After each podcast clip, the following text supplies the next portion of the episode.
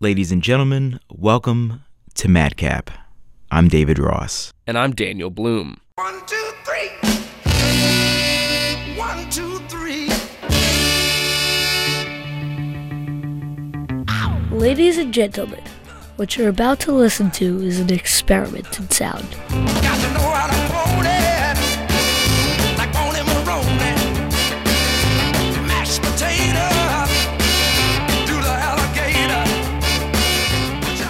Today, we're taking you down south to one of the deepest veins of recorded music America has ever produced Muscle Shoals, Alabama.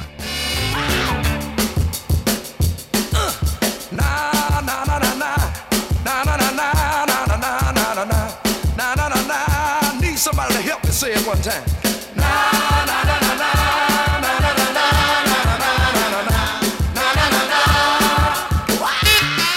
From Wicked Wilson Pickett to Percy Sledge, Aretha Franklin to Lynyrd Skynyrd, Muscle Shoals was the incubator for some of the greatest music of the 1960s and 70s. A new film is rolling out across America, telling the story of Rick Hall and the musical movement he conceived on the banks of the Tennessee River. This is Wilson Pickett's Land of a Thousand Dances.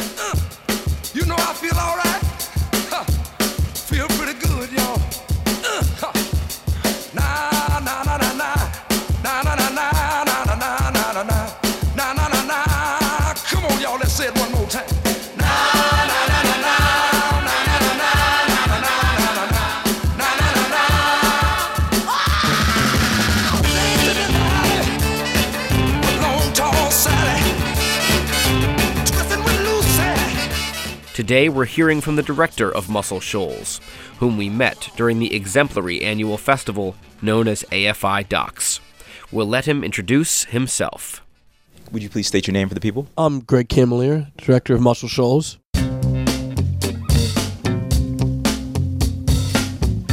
Would you please tell us about your first time in Muscle Shoals? What were you driving and what were you listening to? I was in my friend's Saleen Mustang. Mustang Sally.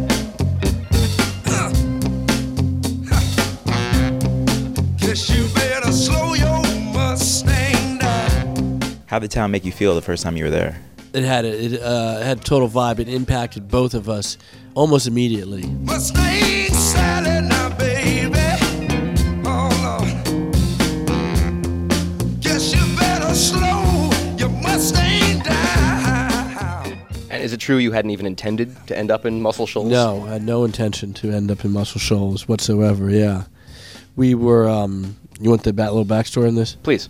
Um, so yeah, so I was on a road trip with my buddy. He was moving from the East Coast to New Mexico, and needed help getting his car across the country, and he recruited me. And we would just drive. We, we took the southern route, and we wanted to take back roads to the south. We would just drive till we get tired, and then we'd pull out a map. We didn't have a GPS, and look for where we wanted to sleep. We drove back. So we pulled out the map one night, and we uh, saw Muscle Shoals was behind us about 40 miles, and so we turned around and drove 40 miles backwards on a 1,700 mile road trip to spend the night in Muscle Shoals.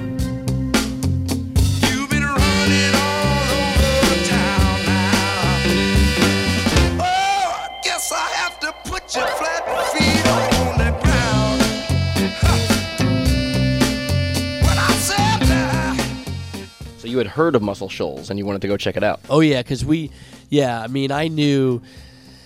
I remember getting Duane Anth- Allman Anthology in like seventh or eighth grade and reading those liner notes, and it talks about Muscle Shoals a lot in there. So uh, yeah, we I was a huge Allman Brothers fan early on, and Lynyrd Skynyrd early on. So I knew those uh, connections to Muscle Shoals, and I also knew Clarence Carter had cut there. But that is all I knew at that moment had been cut in Muscle Shoals. Can we talk a little bit about your favorite Skynyrd tracks? I mean, we're going to talk about Freebird, obviously. But Sure. I'm a big Skynyrd fan, and this Oh. is dedicated to Bennett Shields, my good, good buddy who introduced me to that Yeah. wonderful band.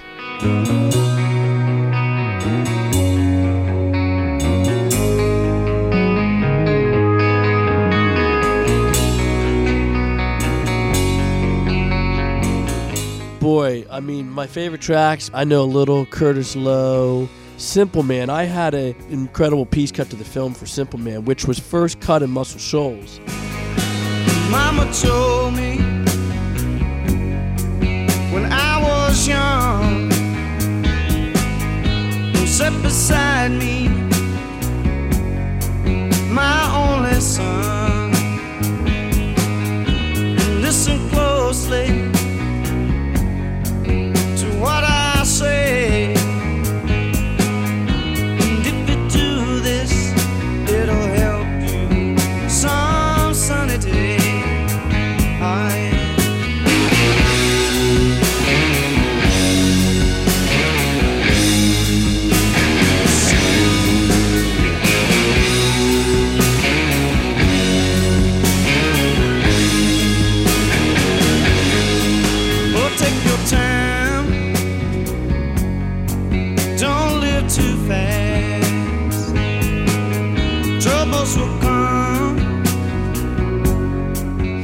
And I always found those lyrics so emblematic of those characters, and I wanted that in the film badly. And had we not had another ending, which with Alicia and everyone playing, that would have probably been the ending. Was this piece I cut was to Simple Man because it was, it's so those guys.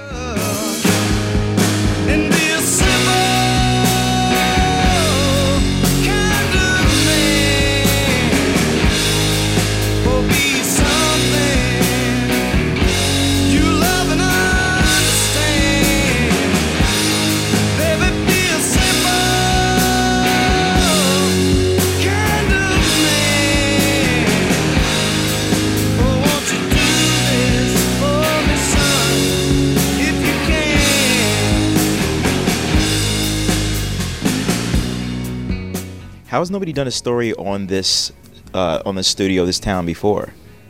That's I know that's what that's what motivated us to tell the story. I mean, that's just it's it's um it's mind bending how that could not have occurred up till now. It's just it makes zero sense. I'll Take You There by the Staple Singers. Tell me about your first interaction with Rick Hall.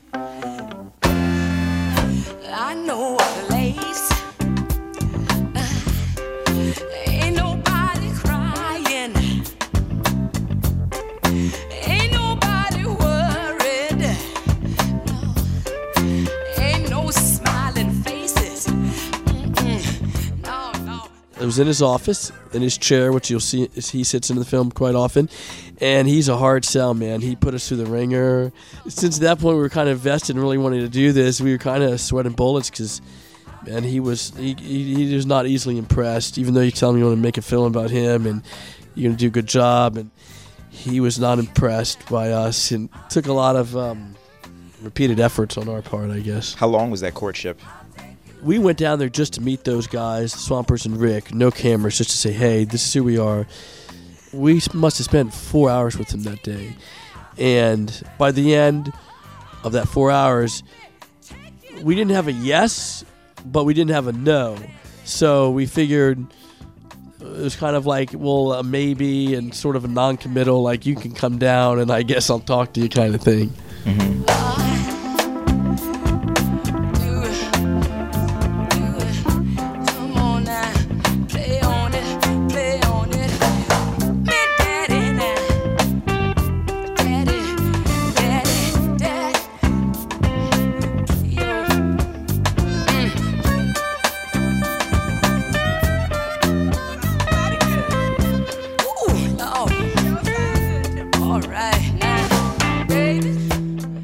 So, what compelled Rick Hall to start Fame Studios? My father was a sawmiller, and we lived away out in the Freedom Hills. No houses, no neighbors, no kids to play with. The floor in our house was dirt. The heater was made out of an oil drum. We slept on straw beds made out of straw that we pulled up in the fields. We had no bathing facilities, no toilets, nothing. and we just kind of grew up like animals.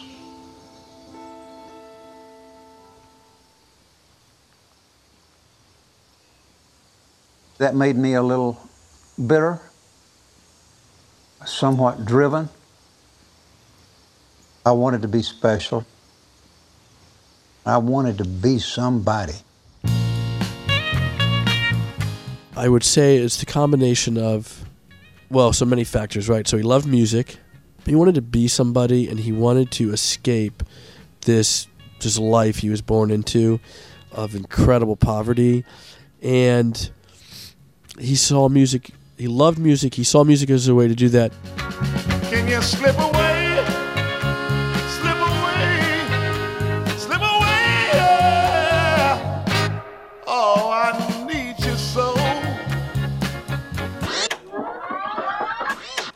But he had also just coming off like five years of drinking and uh, grieving over the loss of his wife, whose death he was involved in, and somebody was driving a car that she died in when they crashed, and so coming out of basically a drunken uh, Vagabond Stupor, along with his love of music. He also had been rejected. Some he had started this endeavor with a couple other guys um, in a different location above a drugstore, and they eventually kicked him out because he was too much of a hard ass. They thought he w- worked all the time, and they wanted to have fun when they were cutting records, and they thought Rick was a workaholic, so they booted him there. So you know, it's the combination of all those things that motivated him, I think. This is Paul Simon's Kodachrome. So this is your directorial debut. Yes, correct. When I think back on all the crap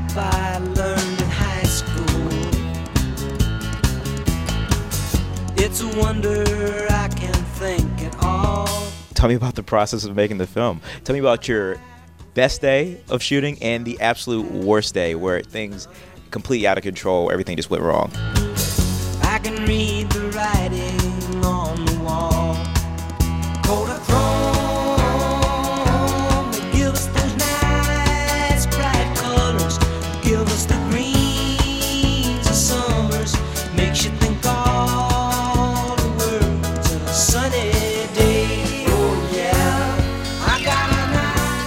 Yeah, so you know, man, and that happens, and it's so funny, and I, I'm very sensitive to that. Like you can just feel, and I, I for me, I'm, it's like feast or famine, and I, I can just tell when it's like stacked up against me, and it's just the universe. And that day occurred on the Alicia when Alicia Keys came down. I mean, it was just nuts. I was certain I was not going to be able to put that together because it was literally there's tornadoes going on in Alabama crews were getting texts from their like loved ones in homes or like being shredded. That was not one of the bad tornadoes. So I actually I want to be careful here because there were some very bad tornadoes in Alabama around this time. This was not one of those that inflicted a lot of harm that was covered nationally, but there were some tornadoes going around, around and so that was crazy. You could there's already so there's crazy you know energy just in Mother Nature alone. Alicia Keys' young son had been very sick, and so she was almost not going to come. We were all set up for the shoot. She was like eight ten hours late, right? And so all these musicians are hanging around for eight ten hours before then she actually shows to start the session then literally as soon as she gets there and walks in the room our main a camera we had one really good camera that camera went down literally she walks in the room What type of camera you are using? i had a uh, M- red mx1 that went down as she walked in the room i had a new crew guy who was walked through the shot why alicia keys is performing What's his name? oh my god oh my Cut, god cut that. Don't don't single him. Okay, and then this is the moment that's just like really capped it off. All this going on, and my headphones break. And here I am, the director. I've got a guy walking through her shot. My main camera's down. She's come to bum FK, Alabama, to be a part of this film. And all this crap's going on. And then you get the director. My ear, my headphones break. And my left headphone is just hanging down like this. And she's got the director of this ramshackle production that, with its headphone hanging off here, talking to her, trying to ensure that everything is fine. This is going to just turn out great. We won't damage your reputation, Alicia. You know, and can't you tell that I've got this under control? So that was by clearly, that day was just a cluster. Oh, I would love to see a picture of this. oh my God. I, I know. Did Rick assist you with reaching out to some of these the artists, or were you on your own there too to get them? Well, they assisted on like a lot of these uh, Muscle Shoals folks, like recruiting Dan Penn and and other folks um, like that. He was helpful on on some of those other sort of so Dan Penn's a legend, but some of the other artists you may be referring to. No, he he didn't. I don't think he he had contacts into most of them. Describe the studio to me. It hasn't changed at all in other than you know the gear. You walk in, the room's the same, the paneling's the same. It's got pictures on the wall from every decade, documenting its history. You feel like you're going back in time. It, it you can tell it. You know, you, you feel you feel the history when you walk in there. The first record I cut in this studio was a record called Steal Away by Jimmy Hughes, brand new building, and I was hoping it had the magic. I didn't know. So I brought my band in, and I went up in the control room and sat down. Okay, all set? I turned on the microphones and nervously hit the talkback button to the musicians and said with a slight crackle in my voice. rolling. Rolling. One, two, one, two, three,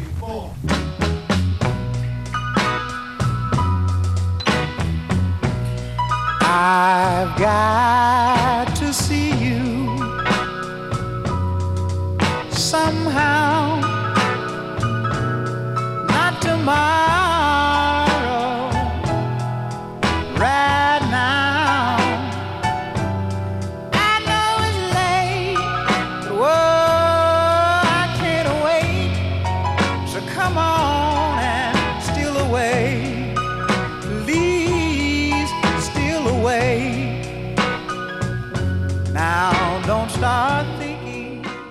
Steal Away by Jimmy Hughes, the very first song ever recorded in Rick Hall's Fame Studios. You're listening to Madcap, and we're speaking with Greg Freddy Camalier, director of the documentary Muscle Shoals. Were you going to ask about Percy Sledge? All right, well, I'm going to ask about Percy Sledge right now. I'm from a small town called Leighton, right outside of Muscle Shoals. I was a little guy working in the fields, chopping cotton, singing to the older people in the field that always said that one day my voice would be heard all over the world, but I never thought that would happen. Percy worked at the local hospital. I was a orderly working with the sick people. I'd sing a song for them, you know, and they go to sleep. I got such a big kick out of that, you know, and I could see my patient laying up there smiling, you know, and feeling better. And so one day I was invited to sing at the Elks Club here in Sheffield. And just so happened Quinn Ivy was a disc jockey at WLAY. And he heard me sing this song, and he loved the melody and the feel. He said, Percy Sledge, have you ever been interested in cutting a record? It seems like one theme of this film and one theme of uh, Muscle Shoals in itself is like serendipity. Yes. So, can you tell us a story of how Rick found Percy Sledge? Yeah. Percy was a local bellhop. He worked in the cotton fields around there as well. And um, he used to sing when he was he used to sing when whatever he was doing at the hospital or in the fields. He used to sing, and people used to tell me he had a great voice. And then a local guy, Quinn Ivy in Marlin Greene, heard Percy singing, and Quinn Ivy asked Percy if he'd be interested in recording a song. And Percy said there was nothing he ever did, but you know he was up for it. And so they recorded the song "When a Man Loves a Woman," and Quinn Ivy was trying to move the song, and he called Rick. He said, "Rick, I got this song. You take a listen? Tell me what you think. Can you help me, you know, find a distribution for it?" And so Rick listened to it. He said, "I think you got a hit." Rick called up Jerry Wexler from Atlantic Records and said, "I got this record. I think you should hear it." I think he called like on a Sunday. Jerry Wexler was like having a party. He's like, "Rick, I hope this is important because I'm having a pool party with a bunch of important people. What do you want?" And he said, he said, "Take a listen. I just want you to hear this song." And he played him over the phone. He played him "When a Man Loves a Woman," and they released it and it became a monster.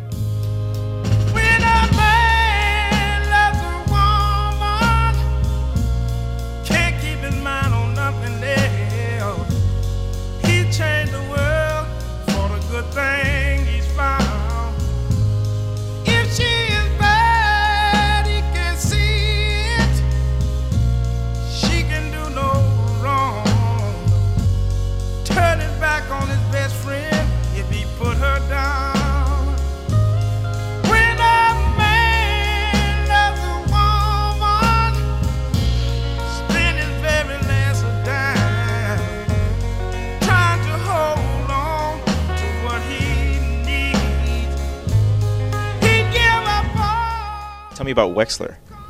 Uh, he, I didn't meet him. He passed away after we, the road trip, but before we started filming. I remember getting on a plane and opening up the Wall Street Journal and reading he had died. Is there any moment, or what moment did you cry during the making of this film?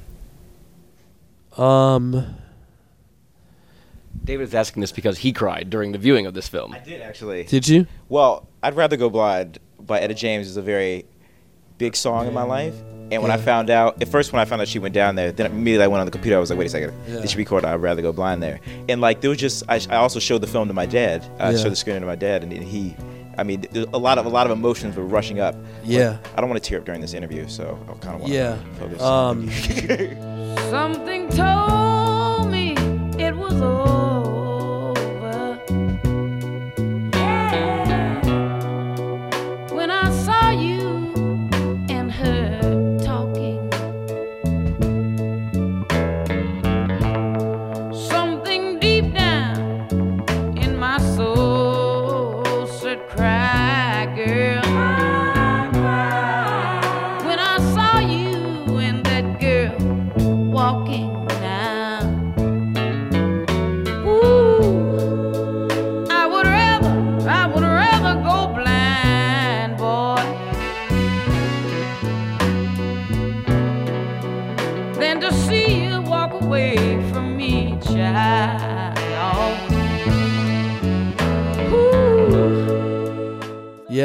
I, I remember I was uh, coming home after the first shoot, and I was on the airplane, and I was listening to um, Bob Dylan song he cut in Muscle Shoals, "Pressing On." Well, I'm pressing on.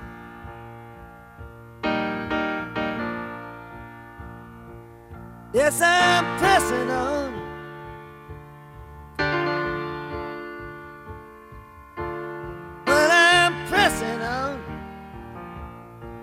The higher calling of my Lord.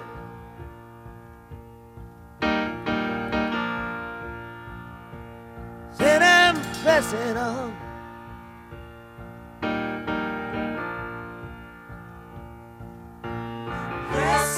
and um, I just started, I just started crying, and I was like really embarrassed because like on this plane, and I was just like welling up with emotion, and I was listening to this track he cut there, pressing on, and I was just crying, and and and and actually in that moment I was like, boy, this would be an amazing climax for the film, this song, and if we could get an artist to come down and sing it, that would be amazing ending to the film, and man, I'm so glad we were able to actually execute that and Alicia come down because, yeah, that was amazing. Uh, it was amazing for me to think that was like ye- that was you know years, three years later that it actually came to fruition. But I don't know that somehow that plane ride home for some reason.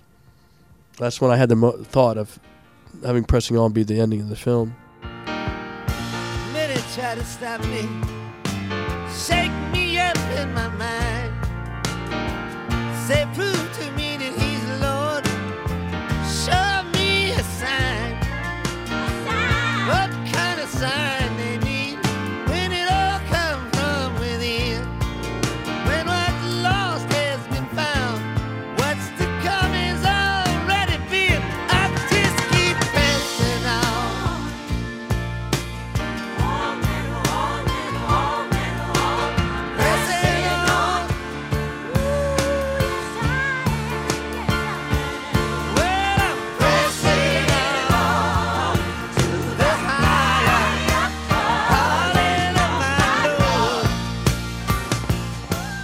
were you with Rick the first time he saw the film? Yes. How did he react? I was nervous. He, uh, I didn't get to sit next to him, or you know, I talked to him that night. He, Where was the screening? it was the it premiered at Sundance, and no, none of those guys had seen it yet. They all were Wow. seeing it for the first time, and I had just finished the film like pff, six days before. So, as with Rick, normally it was a slow. He does not lavish you with compliments, but if he ever does, you better boy, you better believe he means it. It was a slow brew. I knew he liked the film, but he didn't like gush about it. But boy, he every time I talk to him, it's he uh, it's so classic. He last time I talked to him, he's like Freddy. He's like, man, he's like, you know, I hate everything. And he's like, and if I don't hate everything, I'm just hankering to hate something. And he's like, and you know, he's like, I'm hard to please. I don't like anything. He's like, I gotta tell you, I love that film. They had a song, they had an artist, but nobody knew what to do. Not even all these geniuses. But out of that quietness came Spooner with. And I said, Hey, Spooner's got it. That's it. Retha jumped right on it.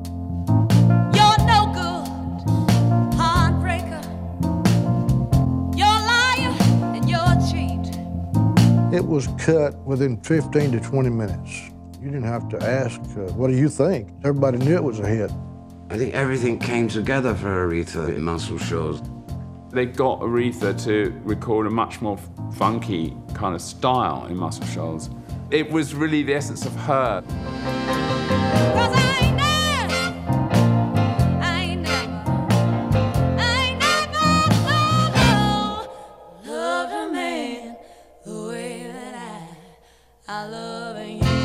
Coming to Muscle Shoals was the turning point. That's where uh, I recorded I Never Loved a Man, which became my first million selling record. So, absolutely, it was a milestone and the turning point in my career.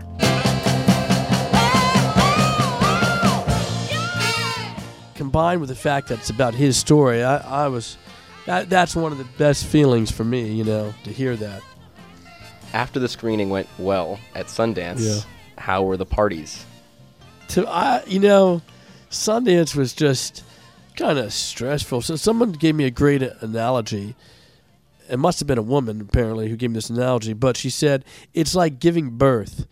So you're not like fun. Everyone's like, "Are you having fun?" It's like, nah, not really having fun. You know, it's just like, it's just you just feel anxious and usually come out strung out. I was coming in strung out from finishing the film, doing doubles to finish it, and it's just hard to have fun. But then then we went to Sundance London, and that by that time the film's done. You've given birth. It's out there. Then it was just a party, and it was freaking great. Where were those parties in London? Boy, all over. Um, our hotel room. um, there was parties. all uh, You know, there. Uh, well, we know Gregg Allman came over and John Paul White, and they played a set, and that was awesome. And Did you join in and play with them? I'd love. I wish they invited me up. I was waiting for an invite. I never got it. Well, I know my baby. She's gonna jump and shout. That old train be late, man. And I come a walking out, going down troubles. Mm, word all in my mind.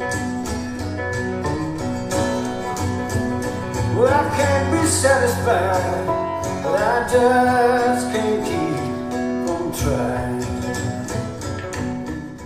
As a director, how do you pull out the traumatic stories like with with delicacy? I mean, because he has some pretty, because Rick definitely had some pretty tough background. Like, how do you how do you how do you get somebody to offer up that information willingly?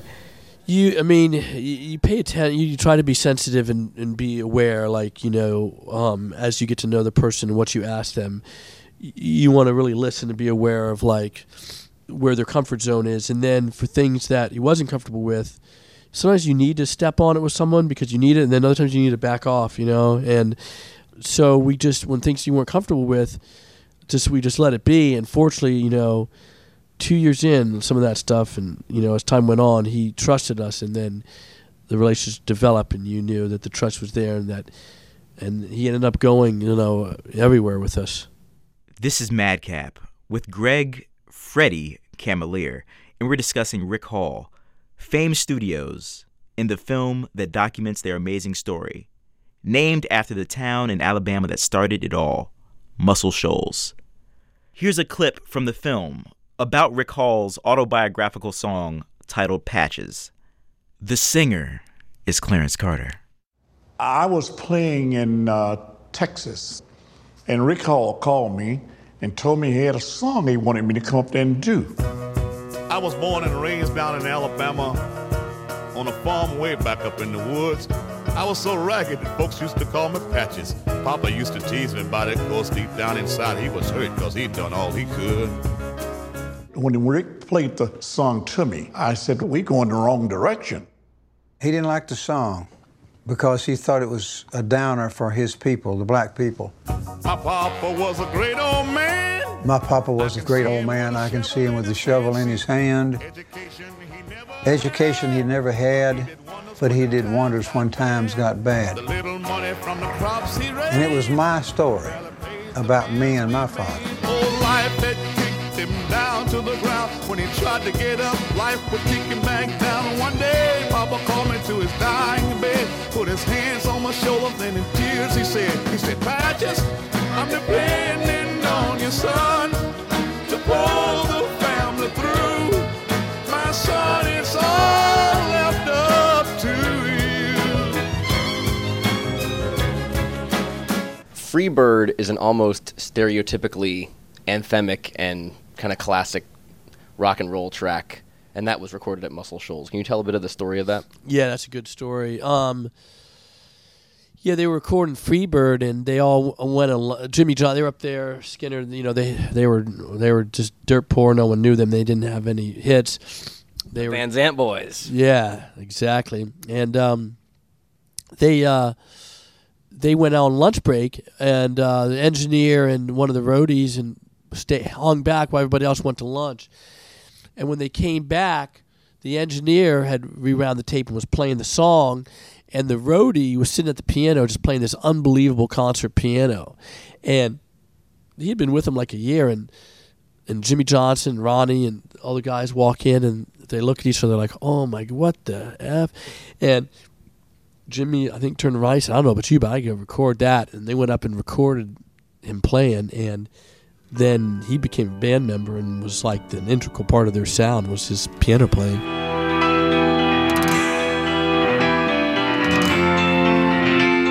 Billy Powell Billy Powell was the roadie. Yes, I had no idea. I know. BP. Yeah, he was the roadie. That's my boy. Yeah.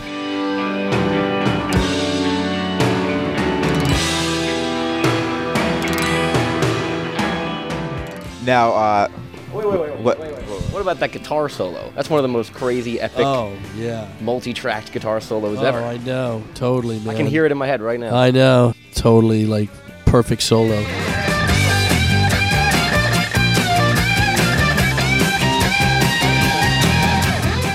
what was your favorite quote from the film? Mine was, "You never know when you're making history." Yeah, that's a good one. That Donna Jean said that. Um, one that rings out for me always is, if you get the opportunity and the budget to make a record and you don't make a hit record, you'll never get another call. That's how I felt making this movie, and I was aware of that all the time.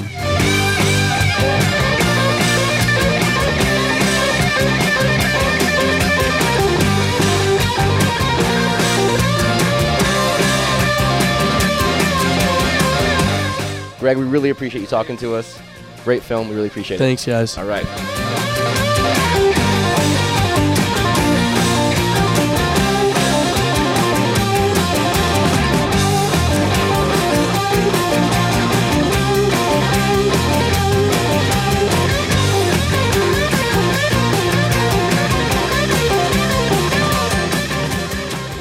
Greg Freddy Camalier. His directorial debut, Muscle Shoals, about Rick Hall and Fame Studios, The Swampers, and the Muscle Shoals Rhythm Section, opens today in New York on iTunes and on demand, with a wider release in the coming weeks.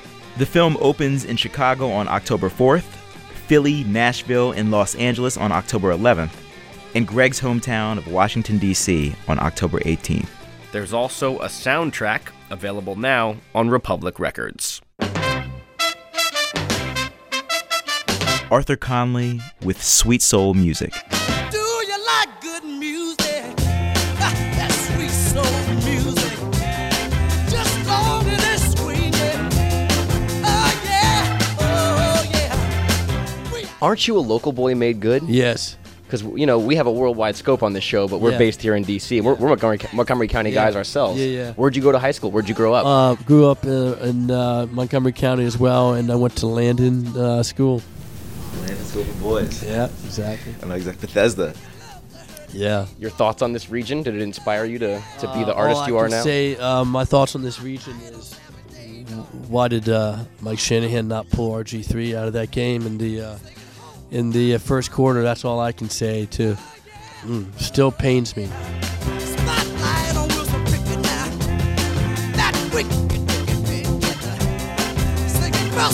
Sally.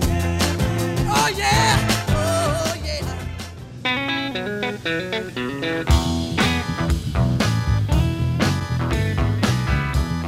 I gets off the plane, Southern Airlines, and here this long, tall, um, uh, white man, we call him Peckerwoods.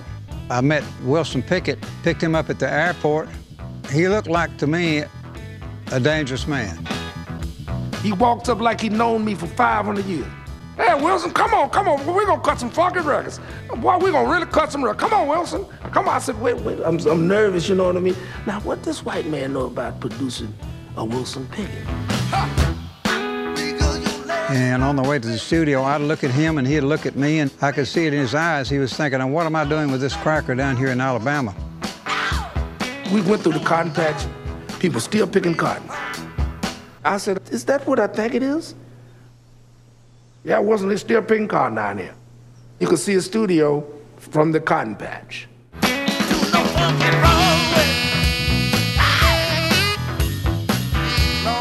For more information and a full list of screenings, visit muscleshoalsmovie.com. Special thanks to Amelia, Jenna, and Mallory at Allied THA, and to the entire press team at AFI Docs, led by our buddy, Lauren Selman.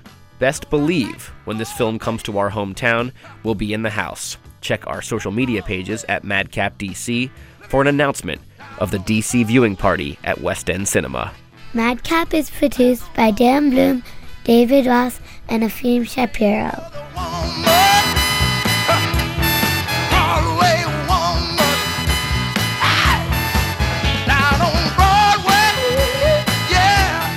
Madcapdc.org, on Facebook, Twitter, and the Stitcher app at madcapdc.